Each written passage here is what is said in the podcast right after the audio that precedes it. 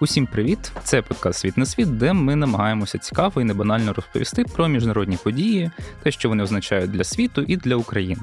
І сьогодні будемо говорити про тему, яка в принципі була актуальною останній час. Це на щастя або, на жаль, не Дональд Трамп і не те, що його можуть арештувати, за те, що він платив гроші колишній порноакторці, але тим не менш тема дуже цікава, і це буде Ізраїль.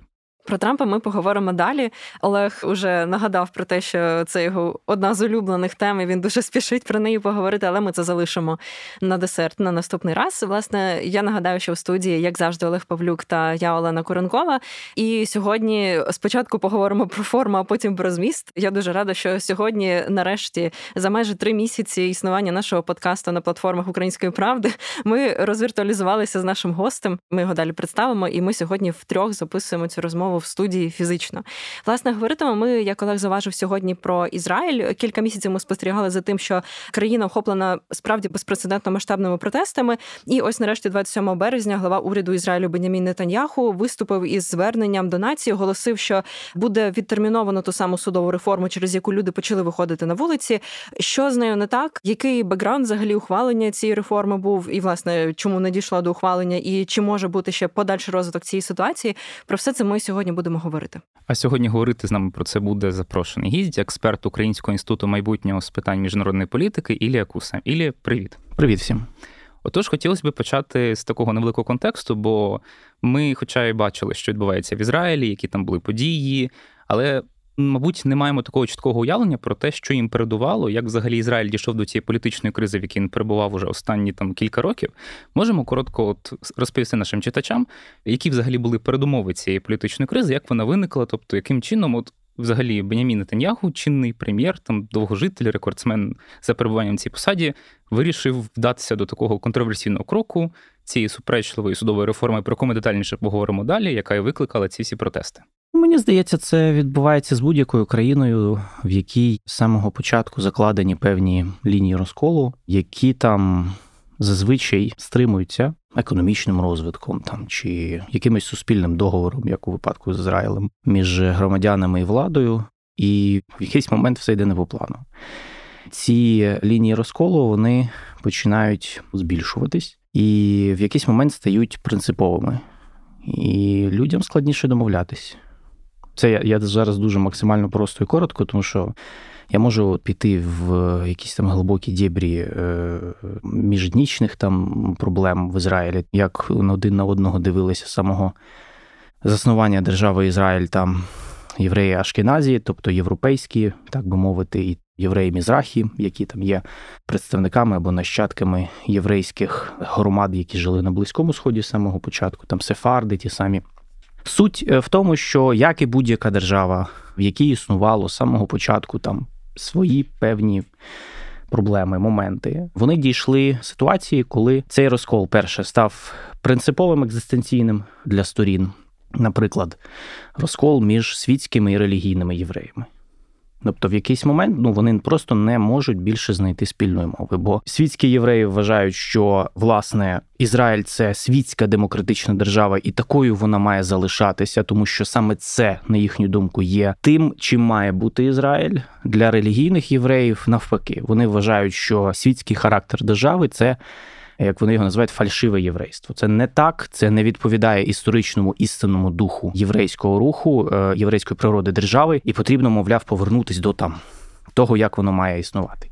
Ну, це просто один з прикладів, от там частини дискусії, яка є в ізраїльському суспільстві. І тому останні кілька років, коли ми щоразу дивилися, там проходять якісь вибори. Знову 50 на 50 поділилися, не можуть створити коаліцію. Пішли на другі вибори те саме, і на третій, і на четвертій, тобто вже було 5, якщо я не помиляюсь, 4-5 дострокових виборів, всі вони завершувалися або нічим, або тим, що якась одна сторона отримувала дуже незначну хитку більшість. Там в один, два, три голоси. Тобто, це знову ж таки про цю неможливість домовитися. Е, знову таки, насправді це тренд, який я б сказав, він є міжнародним, тому що в Штатах, наприклад, дуже подібна ситуація, де двопартійна політична система в якийсь момент зламалася, тому що дві партії, а відповідно суспільство, яке розколоте між ними в умовах відсутності третьої сили, вони не можуть між собою домовитися. Їхні протиріччя стають все більш принциповими. Більше того, з'являються політичні лідери, які на цьому грають як Дональд Трамп, наприклад, тобто які грають на цьому без гальм, тобто просто от тому, що так треба. І для політичної кар'єри, і в них от проблема, наприклад, зараз ми ж бачимо на прикладі Сполучених Штатів, що вони зайшли в глухий кут проекту подальшого розвитку країни, і от якби ну центру нема. Є умовні ліві, умовні праві. Сьогодні говорити про лівих і правих це все якби така дуже ну, Можна про це говорити, якщо вам подобається, але це типу, нічого не дасть, тому що це вже не ті праві ліві, які були раніше. Я вважаю, що це тренд глобальний. Тобто, це, в принципі, те, до чого пройшло загальна політико-ідеологічна поляризація світова. Під впливом різних подій останніх там 20 років. Ну і в принципі це зумовлює от такі от проблеми в демократичних системах, коли інститути, начебто, працюють, але все складніше між собою домовлятись, формувати правлячі коаліції. От і в принципі, якщо подивитися на багато європейських країн, на Нідерланди, на Бельгію, наприклад, навіть я думаю, в найближчому майбутньому ще на Францію буде ну дуже подібні ситуації, коли дуже складно знайти спільну мову, і якщо її знаходять, то це або хитка коаліція, яка дуже швидко і легко розвалюється, або це коаліція, в основі домовленості якої не закладають якісь там фундаментальні реформи. Ну тому що не можуть домовитись. І відповідно вона ну от як було власне з попередньою коаліцією в Ізраїлі до Нетаньяху, Яїра Лапіда, Бенні Ганса. І Нафталі Беннета, тобто це ж була протиприродня абсолютно коаліція, де були праві, ліві, релігійні, релігійні сіоністи і світські, і проарабські і, і араби. Також. Одна партія була ісламістська, вона не просто арабська, там вона ісламістська партія арабська. Ну нормально все. Тобто вони туди запхали абсолютно всіх. І зрозуміло, що в такій атмосфері вони не можуть проводити ніяких реформ, бо реформи це ж якби дуже серйозний процес, потрібні компроміси. Компромісів нема, тому це була коаліція, яка займалася там точковими поверхневими питаннями і не йшла там в якісь питання, де можна наступити на умовну міну політичну. У Нетаньяху була ситуація інакша, тому що він зумів сформувати все таки більш-менш правоконсервативний уряд, тобто це партії, які плюс-мінус однакові в своїх переконаннях, багато правда відтінків сірого, але тим не менше. І тому в цьому плані в нього простіше. Але знову таки, з іншого боку, оскільки це був уряд, умовно кажучи, половини суспільства, то власне інша половина їх абсолютно не сприймала. І от ми бачимо власне результат, коли просто всі в якийсь момент вирішили вийти на протести, тому що ну вже якби вони почали власне переходити до практичних дій, які можуть змінити обличчя Ізраїлю і його політичну систему. А ще коротко, щоб уточнити щодо цього бекграунду, тут хочеться запитати, я думаю, ми докладніше поговоримо, звісно, про майбутнє Нетаньяху, але тут хочеться запитати взагалі про особу Нетаньяху. Серед цього такого певного хаосу і оцього неможливості домовитися про якісь речі, про компроміси. На вашу думку, чи вдало він використовує цю ситуацію на свою користь, враховуючи те, скільки він вже перебуває при владі, і щось він знову повернувся?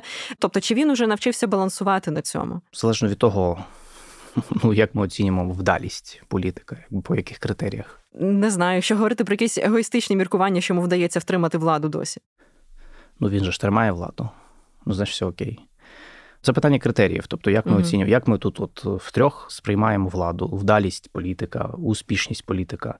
Якщо виходити з того, що вдалість політика полягає, наприклад, в утриманні влади, ну йому вдавалося все життя практично. Ну, А якщо говорити про там ефективність реалізації реформ, наприклад, От, це, це інший критерій. Тут вже ну, починається ну, інша розмова. Да. Тобто, тут, е, ну скажімо так, Нетаньяху, як будь-який політик, який більше 10 років був при владі, тобто можна сказати, що це політик ім'ям якого названо певну епоху. Ну бо 15 років там з перервами це великий термін. Це як Ердоган, умовно кажучи, в Туреччині.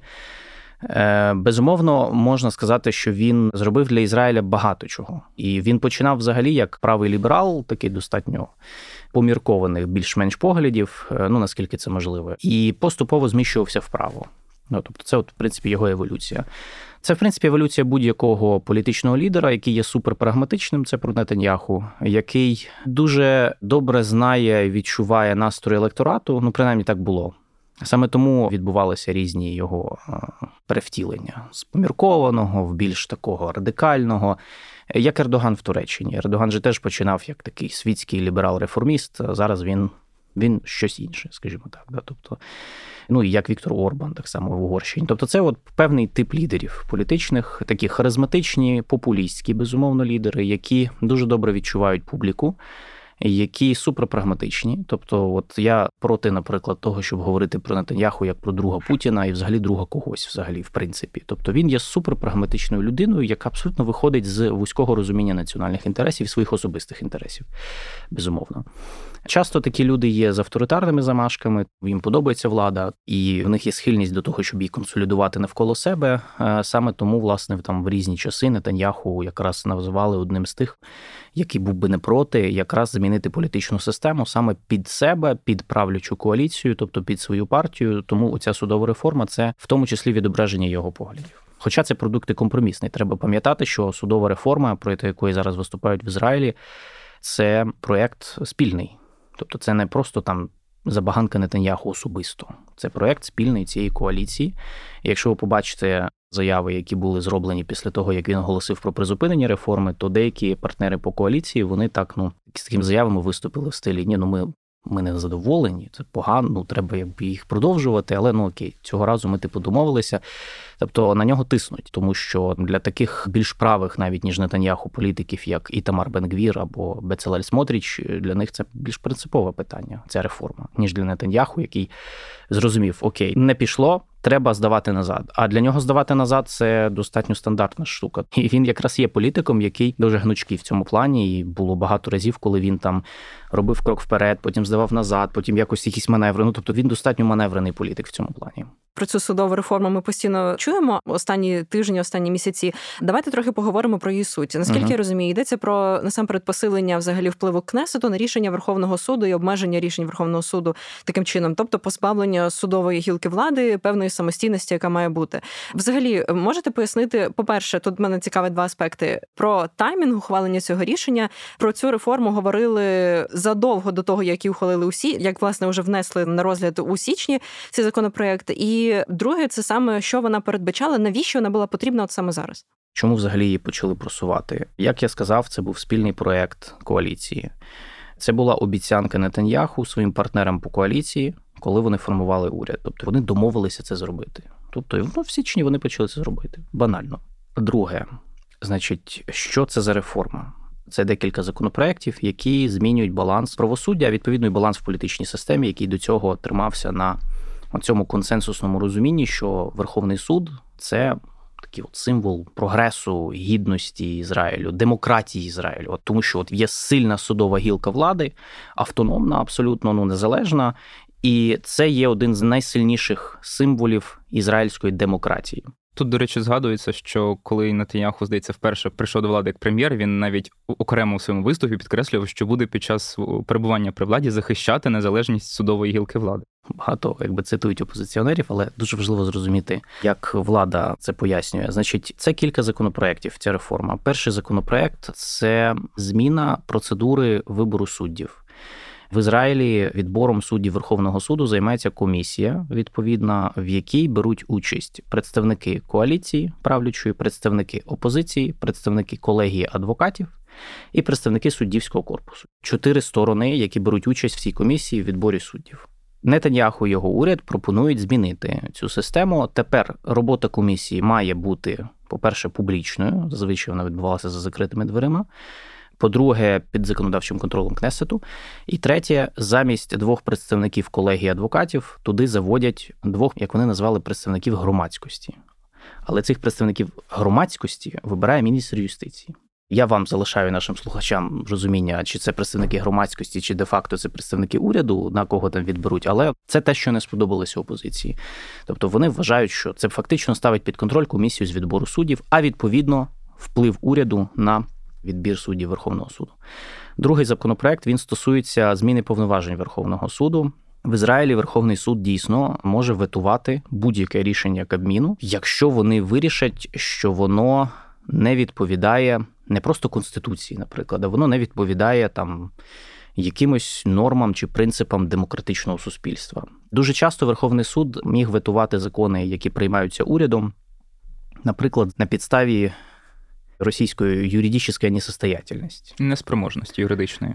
Ну, от російське слово коректніше в цьому плані, як от вони це пояснювали, але на цій підставі вони їх витували. Це дуже не подобалося власне Нетаньяху. Вони якраз аргументують тим, що мовляв такого не може бути мовляв, Верховний суд занадто могутній, тобто треба його трошки збалансувати систему, щоб ну вони от якраз пропонують цю підставу скасувати, щоб її просто не було, і щоб Верховний суд не займався всіма питаннями, всіма законами і всіма рішеннями, які просуває правляча коаліція, законні рішення з боку уряду. Вони аргументують це тим, що мовляв, ну уряд обирали. І вони приймають якісь законні рішення. А суд, якого ніхто не обирав з населення, мовляв, він бере і просто там витує, якщо їм там щось не подобається. Ну тобто, це от аргумент уряду. Мовляв, ми балансуємо систему. Ми навпаки, ми ж хочемо, щоб все було незалежне, автономне один від одного. Опозиція вважає, що це наступ на Верховний суд, це узурпація влади, по суті, в руках уряду правлячої коаліції. Ну і плюс є ж оцей момент пов'язаний з тим, що сам Бенімін Нетаньяху він же перебуває зараз в епіцентрі судового процесу в трьох справах, в яких його обвинувачують це кримінальні справи. І багато хто пропускає, що ця реформа вона ж в тому числі дасть Нетаньяху певний люфт, тобто захистить його, тому що по суті вони отримують можливість впливати на відбір суддів, які потім будуть судити самого Нетаньяху. Ну тобто, ну чи судять зараз. А потім це коли він піде з посади прем'єра, так коли він піде з посади в прем'єра, і коли він прем'єр, от в принципі, що суд буде мати на нього менше впливу. І десь, можливо, цей аргумент справедливий, тому що ну дійсно воно виглядає дуже от так воно виглядає.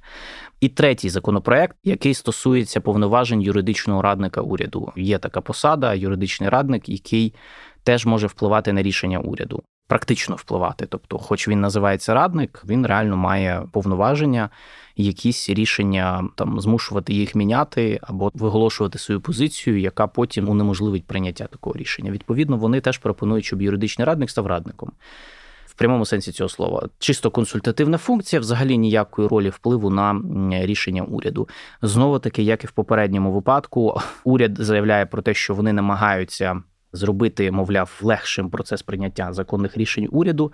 Опозиція вважає, що це знову таки ліквідація автономності судової гілки влади. Це, мовляв, консолідація занадто багато впливу, якби в руках правлячих урядів, правлячої коаліції ну і їм це якби не подобається. А так, мовляв, є якісь от checks and balances в системі. Ну, це дискутивне питання в якомусь сенсі. І ця позиція зрозуміла, і ця позиція зрозуміла, але в тому і складність, тому що для обох сторін судова реформа це більше ніж просто якісь юридичні питання. Для них, як я вже пояснював на початку, то теж відображення цього розколу в Ізраїлі, де для одних судова реформа і відповідно фактичне послаблення Верховного суду для опозиції це там знищення ізраїльської демократії, прогресивної, як вони її вважають, для уряду, для їхніх прихильників, особливо серед ультраортодоксів, тобто релігійних євреїв, які це, це удосконалення цієї це удосконалення системи. В них своє бачення демократії.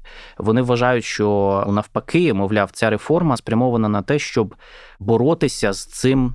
Як би Трамп його назвав Ну він називав це Вашингтонським болотом у себе, а тут, ну не знаю, Тель-Авівське, Єрусалимське болото. Глибинна тобто, держава. Да, з глибинною державою, з оцим елітним закритим клубом суддівського корпусу, який нібито там сам себе обирає, ніхто їх ніяк не контролює. Мовляв, ми хочемо їх контролювати. Бо як так? Чому вони це дуже насправді схоже на я пам'ятаю обговорення нашої реформи системи правосуддя до війни, коли е, у нас була історія зі звільненням голови конституційного суду, да, коли з одного боку морально, етично це якби зрозуміле рішення, бо він мав сумнівну репутацію і так далі. З іншого боку, це не відповідало конституції. Не може президент звільняти голову конституційного суду. І от теж у нас була така лінія розколу в суспільстві. Одні казали, правильно так треба робити, тому що він в чомусь там винний. Інші казали, ні, ну як так, ми просто поплюжимо нашу конституцію. Тут от теж щось схоже на те, тобто є юридичні аргументи, якими послуговуються в експертному середовищі, але на політичному рівні не настільки дискусія про судову реформу, скільки політична боротьба між опозицією, яка хоче позбавитися Нетаньяху, і і розуміє, що це момент для цього, і урядом, який вважає, що якби опозиція тягне нас назад, умовно кажучи. Ну, якщо там брати насправді ситуацію з звільненням глави КСУ, то навіть було навіть не звільнення, там був скасування указу про призначення. Тобто, по суті, як, такого звільнення не було. Ну це зовсім ну, це ж наше, да, це наш це, стандартний інструмент. Це трошки інша ситуація. Взагалі, окей, повертаючись до судової реформи в Ізраїлі, е, ми розуміємо, що опозиція вона виступала проти цієї реформи. Є в неї аргументи, але з іншого боку, виступала не просто опозиція, виступала і вулиця. Вийшли угу, доволі так. масові протести. Їх обраховувались точно, принаймні в одному тель Це були там 100 тисяч плюс людей. Ну як мені здається, в тих умовах, яких перебуває Ізраїль, просто от одна опозиція зібрати би такі масові протести не могла. Тому виглядає, що тут був реально якийсь такий порив протестний проти цієї судової реформи. Uh-huh. Тобто, це була думка певної активної частини суспільства, виступаючи проти неї. У мене у зв'язку з цим питання, власне. Як ці протести змогли так довго, виходить, по суті, три місяці протриматися, причому їхня чисельність не згасала, що теж може бути дивним, якщо брати, наприклад, ситуацію в Ірані ту саму. І чи можна сказати, що саме тиск вулиці він власне призвів до того, що Нетаньяху ухвалив е, відтермінувати реформу, певним чином заспокоївши тих, хто виступав проти? Я думаю, просто що вони призвели до того, що Нетаньяху втратив контроль над ситуацією. І тому все пішло не по його плану. Тобто, в якийсь момент він е, зробив декілька, ну одну помилку по суті, це коли звільнив міністра оборони. Ну це було просто вже е, занадто. Можна контексту, чому звільнення міністра оборони стало такою помилкою? Свого однопартійця, причому так. Да, він теж з партії Лікуд, Йоав Галант. Він публічно виступив проти судової реформи. Плюс це все відбувалося на тлі протестів, в тому числі з боку резервістів армії і офіцерів у відставці. Тобто є офіцерський корпус у відставці, який добровільно тренує солдат, і от вони сказали, що вони не будуть цим займатися, якщо ця реформа буде прийнята. Це був дуже сильний меседж з боку армії. А армія в Ізраїлі це інституція, якій довіряють всі. І це дуже чутлива інституція, від якої напряму залежить безпека Ізраїлю. А безпека Ізраїлю це супер топ тема, ну просто номер один. І зрозуміло, коли звільняють людину, яка займається питаннями оборони за по суті висловлення власної думки і за критику якби свого шефа в такій ситуації, то це просто призвело до додаткового соціального вибуху. І до збільшення кількості учасників протестів, в тому числі за рахунок тих, хто, наприклад, вагався але тепер сприймав це як вже ну, образу армії. Просто, наприклад, там для людей це вже не було якісь юридичні питання, дискусії, в яких не розбиралися. Це вже було просто ну по суті плювок в обличчя збройним силам, грубо кажучи. Тобто, от так це було сприйнято, і це була помилка Нетаньяху, тому що після того протести почалися з новою силою, і плюс, я думаю, був тиск Сполучених Штатів. Тому що дуже цікаво, коли Джозеф Байден сказав, що він не буде приймати Нетаньяху в Білому домі. Е, і А я... такі плани взагалі були, бо наскільки зрозумів, це поширили ізраїльські змі при так. наближенні до влади, а так, потім так. просто цю інформацію спростували. Це вкидується в інформаційний простір як сигнал. Тобто були там плани, не були, немає значення. Воно створило атмосферу дуже токсичну навколо Нетаньяху, і як дуже досвідчений політик, він все зрозумів. Тобто він сигнал отримав, він зрозумів, що можливо треба зробити крок назад, а потім щось якось переграється, і вони повернуться до цього. Саме тому вони взяли паузу. Не скасували повністю реформу, але взяли паузу до літа. Зараз підуть на канікули, бо пейсах, і, значить, після канікул повернуться до роботи. Скоріше все, влітку спробують знову її ухвалити, цю судову реформу. Скасувати він не міг, тому що це означало б розвал коаліції. Йому недвозначно натякнули, що якщо не буде прийнята судова реформа, частина партій правих підуть з уряду, відповідно, знову вибори ласкаво просимо. А судячи з останньої, з останньої соціології, вже вони не отримують більшість. Тому всі хочуть, щоб ця коаліція продовжувала працювати далі. Тому от я думаю, що тиск вулиці, зовнішній тиск, плюс розуміння е, самого Нетаньяху, що не варто далі закручувати гайки, бо ситуація може вийти з під контролю. Все це призвело до цього рішення, що окей, давайте зробимо крок назад. Плюс від опозиції вибити з під них оцей головний їхній аргумент про судову реформу. Він тепер скаже: ну так я її поставив на паузу, що ви ще хочете. Якби хочете скасувати її, ні, а тут давайте робити. Він зараз дуже непогано зробив, коли ініціював переговори з опозицією. Мовляв, давайте обговоримо реформу. От сядемо, обговоримо. І тут в опозиції, яка до цього якби займала таку безкомпромісну позицію, типу ніяких переговорів, це все просто узурпація влади. Як це Бенні Ганс, один з лідерів опозиції, назвав цю реформу державним переворотом взагалі. Тобто і тут вони по суті тепер мають іти на зустріч і сідати обговорювати. Фактично, Нетаньяху намагається все одно її ухвалити, але через компроміс, якщо його вдасться досягти. Якщо не вдасться, він вийде, скаже: Ну ми не можемо з ними розмовляти. Знову повертаємося до цієї ж самої теми. І за цей час я так розумію, він робить ставку на те, що якось владнається ситуація всередині його партії, де теж якби були незадоволені цією ситуацією. Можливо, він взагалі зможе домовитися про якісь пом'якшення реформи з партнерами по коаліції, бо для цього потрібен час і розмови з тими ж самими Бенгвіром і Смотрічем, іншими лідерами е, правлячої коаліції. А я, до речі, забув сказати про судову реформу. Це правда один з аргументів опозиції. Я не певен, що це прям так задумувалося. Хоча вони вважають, що судова реформа, якби вона була ухвалена, вони б ще почали ухвалювати так звані особисті закони. Е, там же була історія, пам'ятаєте, в січні, коли Нетаньяху хотів призначити міністром внутрішніх справ Ар'я Дері, одного з лідерів партії ШАС, і Верхов... Ви передали мої наступні питання. Так і так. Верховний суд сказав ні. Тому що Ар'я Дері колись був засуджений за злочин, і він пішов на угоду з поліцією. По суті, там і він же ж вийшов з Кнесету в 22-му році, здається, у січні, бо він визнав свою провину. Він визнав але провину. потім е, Нетаняху його попросив назад так, по суті так. уряд. Він визнав свою провину, і в нього була угода зі слідством, що він визнає свою провину, там отримує умовний строк, але більше не йде в політику. Він не займається політикою. І тут він повернувся, і як сам Дері заявляв, він думав, що це на короткий термін. Мовляв, короткий термін пройшов. Тепер я хочу з тому бути міністром. Ну це вже питання. Це вже питання. А, та, а наскільки серйозні звинувачення були? Ну, проти корупція, нього? тобто там щось було пов'язано з корупційними, якщо я правильно пам'ятаю. І е, да, бо там був ще один міністр, е, якого обвинувачували в расизмі чи ксенофобії. Це або я не пам'ятаю або Бенгвір, або Смотрич. Хтось із них я просто точно не пам'ятаю. Треба загуглити. Хтось із них, да, там були теж такі, але це було давно, правда, років не знаю, 15 назад. А от це з Ар'єдері це щось було да, там точно було щось з корупцією пов'язане.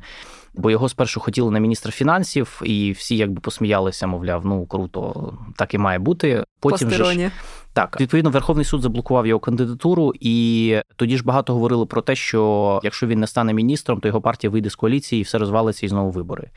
І в Нетаньяху про щось з ним домовився. Опозиція пропускає, що от судова реформа в тому числі потрібна для того, щоб розблокувати можливість призначати політиків, які мали кримінальне минуле, мали якісь строки, терміни, реальні чи умовні. Ну тобто з таким бекграундом, щоб їх можна було призначати на посади міністрів. Ну такий якби аргумент. Ну він має право на життя, тому що в принципі ми ж не знаємо, як це все вирішилося. Але зараз він в уряді. Як Верховний суд пропустив це? Ні, Арідері зараз не займає позицію міністра, наскільки я знаю. Тобто це стане можливим, якщо теоретично ця судова реформа буде ухвалена так, саме ну, так, вони як ж, її бачив Тоді Верховний суд не зможе блокувати рішення. От той другий законопроект, mm-hmm. про який я казав, обмеження повноважень Верховного суду. Відповідно, якщо вони ухвалять цю реформу, вони не зможуть блокувати це рішення. Це буде типу рішення Кабміну, і яка різниця? Суд до цього не матиме жодного відношення.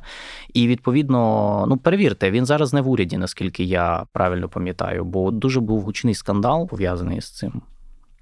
Тому е, от така от історія. Це так, просто... в січні не дозволив Верховний суд все ж таки все, Він, він так. пішов, його партія лишається в коаліції, тобто вони про щось домовилися, вони не пішли з коаліції.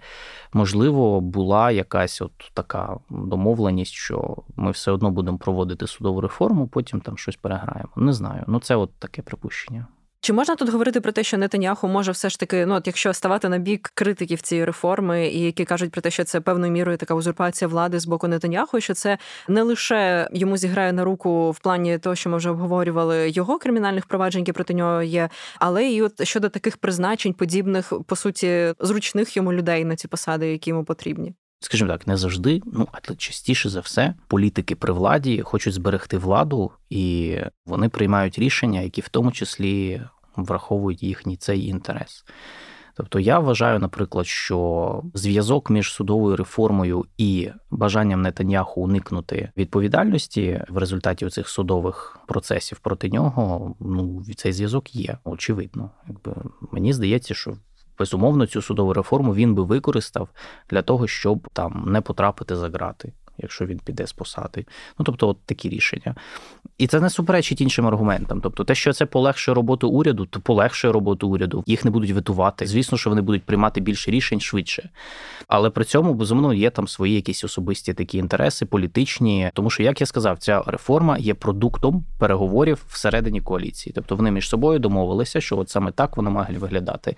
Переговори всередині коаліції передбачали, що всі, якби партнери по коаліції, вони переслідували там інтереси свої, свого електорату або все разом. Ну це політика, воно так виглядає всюди. У мене логічне запитання тоді, чи може в цих умовах, якщо, умовно кажучи, не вдасться досягти якогось компромісу між чинною коаліцією і опозицією, повторити сценарій 2021 року, коли всі знову об'єднаються проти Нетаньяху, будуть оголошені повторні вибори, вже які ну, так, так за рахунком, буде. і відповідно все ж таки вдасться позбутися. Тут можна буде допустити таку оцінку цієї токсичної судової реформи тільки заради того, щоб власне не допустити її ухвалення. Ну абсолютно так. Опозиція сама заявила про те, що якщо вони прийдуть до влади, вони її скасують. Але ж це питання: якщо чи мають вони такі шанси? Враховуючи, що останні кілька років відбувалося в Ізраїлі, я так розумію, це питання там коли. Ну тому що, в принципі, коаліції вони не живуть довго, як ми бачимо. Безумовно, якщо вона буде прийнята, це змінить баланс в системі, і багато хто, власне, і опозиція боїться, що відповідно це посилить контроль правлячої коаліції над владою. і Вони можуть е, зацементувати свою там присутність. Тобто, в якомусь сенсі опозиції вигідно зараз розкачувати ситуацію, щоб швидше спровокувати дострокові вибори. Бо соціологія на їхній стороні, на їхньому боці поки є цей момент. Саме тому я сказав, що з переговорами по реформі їм буде складнувато, тому що з одного боку, безумовно, переговори треба вести, бо будь-яка реформа вона передбачає переговори між всіма політичними силами.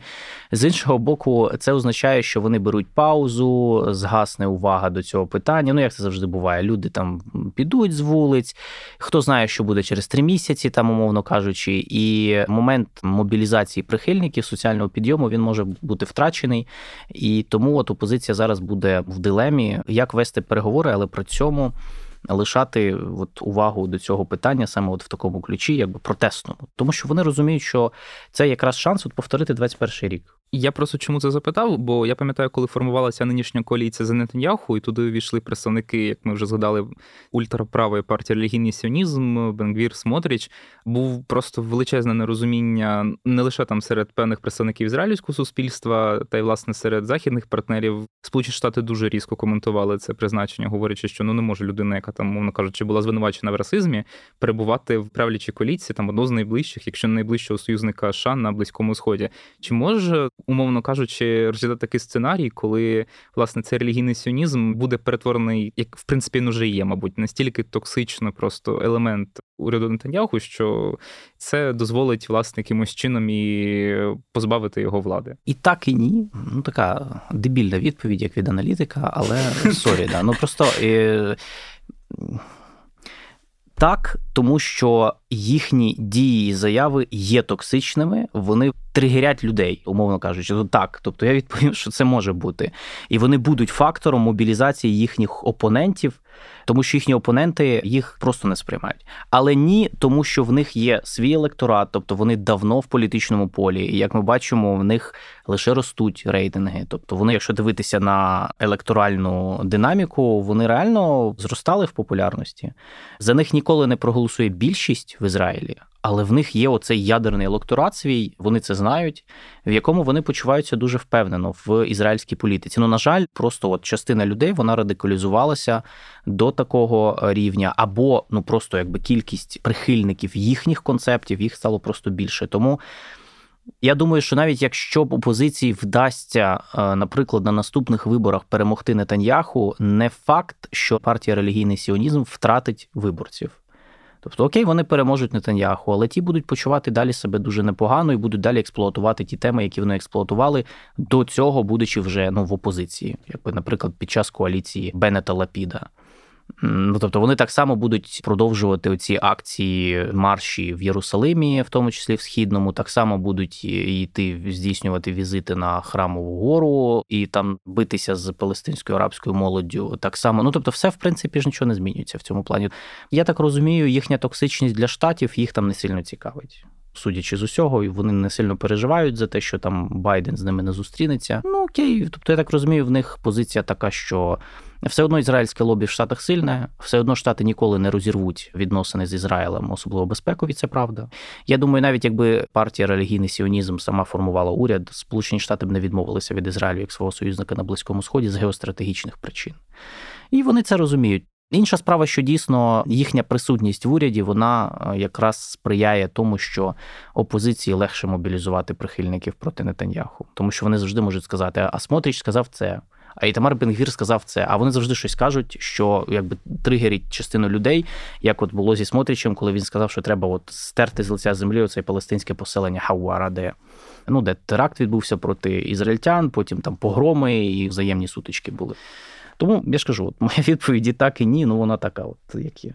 Якщо ще підсумовувати ці сценарії майбутнього розвитку ситуації, все таки хочу уточнити ще про варіант, які шанси, що Нетаньяху там спробує домовлятися про щось із опозицією, нічого не вийде, і він такий: ну я не просто наразі відкличу цю реформу, а що ми цю реформу тихенько поховаємо взагалі. Мені просто загадується тут у його цьому останньому виступі, коли він говорив про тимчасове відкликання, там замороження зараз цього розгляду.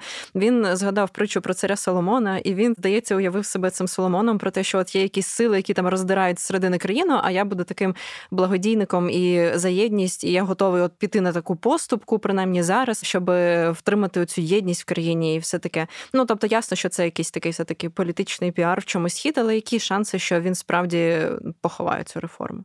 Ну, скажімо так, я думаю, Нетаньяху не проти, в принципі, її відкласти надовго, наприклад, займатися іншими справами. Просто є позиція його партнерів, які Може не сприймають це. Вони не сприймають. Вони йому прямим текстом сказали. Це було в медіа про те, що вони проти. Був мітинг на 30 тисяч людей, прихильників коаліції, які виходили на вулиці, вимагаючи прийняти реформу.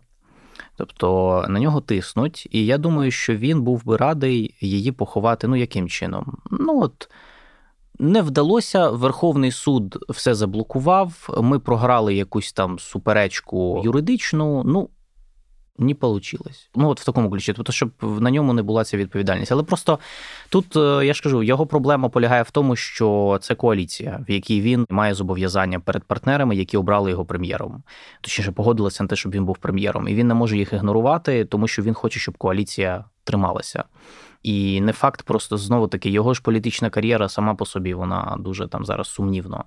Що з нею буде? Якщо він піде, чи буде в нього ще один шанс повернутись? Ніхто не дає ніякої гарантії, тому що навіть його повернення цього разу, ну минулорічне, це був насправді збіг обставин, де і він зміг. І раптом з'явилося оце вузьке вікно, коли рейтинги трошки на їхній бік стали. І то до кінця було незрозуміло, скільки вони отримують. Вони отримали там на три голоси більше ніж потрібно, і це просто було якесь диво. І плюс інші партії погодилися з його кандидатурою. Абсолютно по-іншому все могло піти. І чи буде в нього такий другий шанс? Не факт. Після того як він піде, де гарантія, що суди не завершаться, він не піде за грати, наприклад. Плюс вік плюс стомленість від нього, ну реальна стомленість від нього. Тому мені здається, з деяких причин для нього ця ситуація це гра з нульовою сумою. Він буде робити все, щоб коаліція трималася. Тому він сам не буде ховати цю реформу. Лише якщо його вже ну змусять уже все. Ну або якщо він зможе зняти з себе відповідальність, якось це пояснити. От в, в такому стилі. Це ж, от, по суті, його ця заява це пояснення для от їхнього релігійного і правоконсервативного електорату, чому вони її ставлять на паузу. А електорат саме такі заяви сприймає. Тобто, чимало ж людей, які щиро вірять в те, що там релігія має грати центральну роль в державі, що все від Бога і все. Ну тобто, це реально так воно і є. Тому, в принципі, або він знімає з себе відповідальність і якось це обігрує так, що мовляв.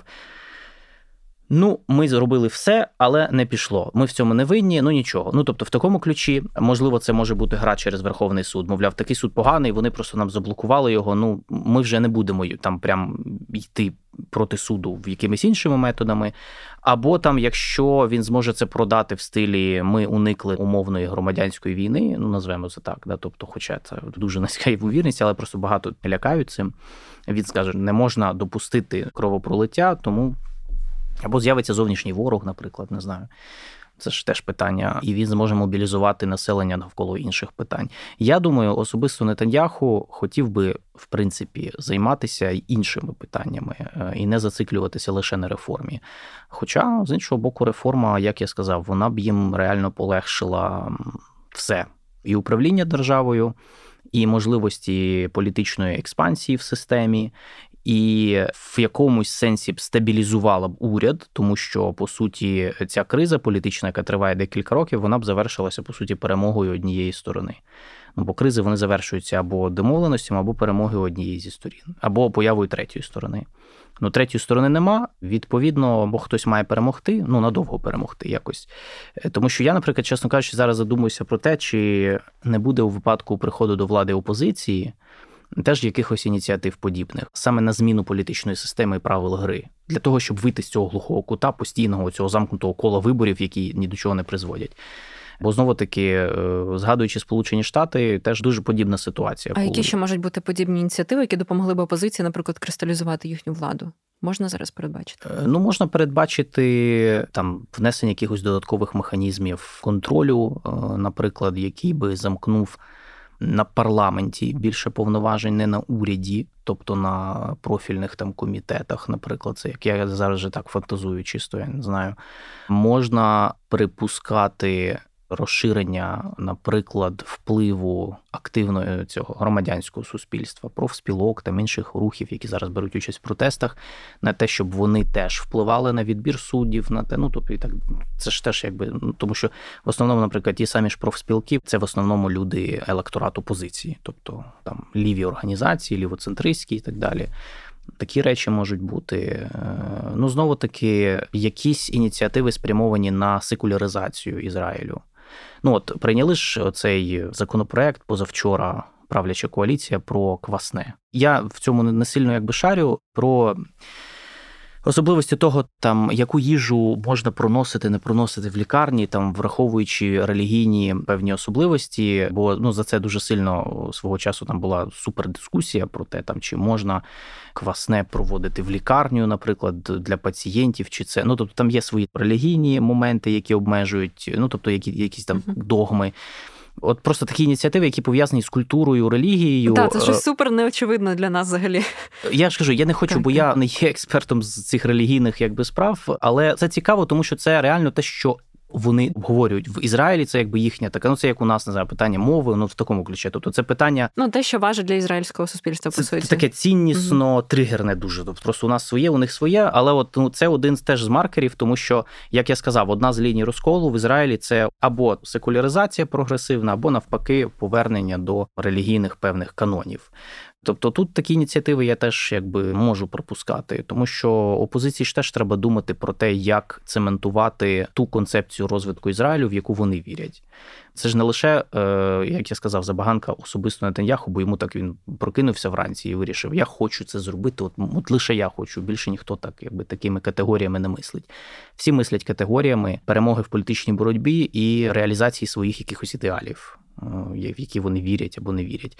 Але просто в цій всій історії, в цій цій групі управлячої коаліції, Нетаньяху якраз найбільш прагматичний.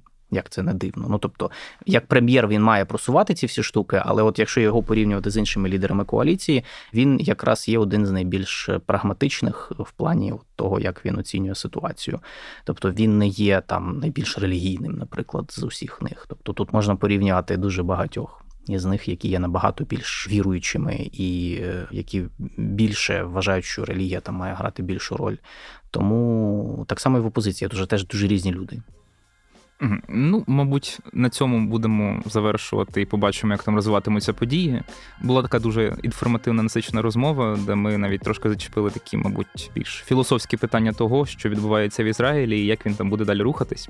Хай там як дуже дякуємо тобі за те, що Дякую прийшов, вам. розповів максимально простими зрозумілими словами і для наших для наших слухачів. Ми нагадаємо, що ми говорили про Ізраїль, про судову реформу, про протести, які супроводжували, із експертом з міжнародної політики Українського інституту майбутнього Ілією Кусою.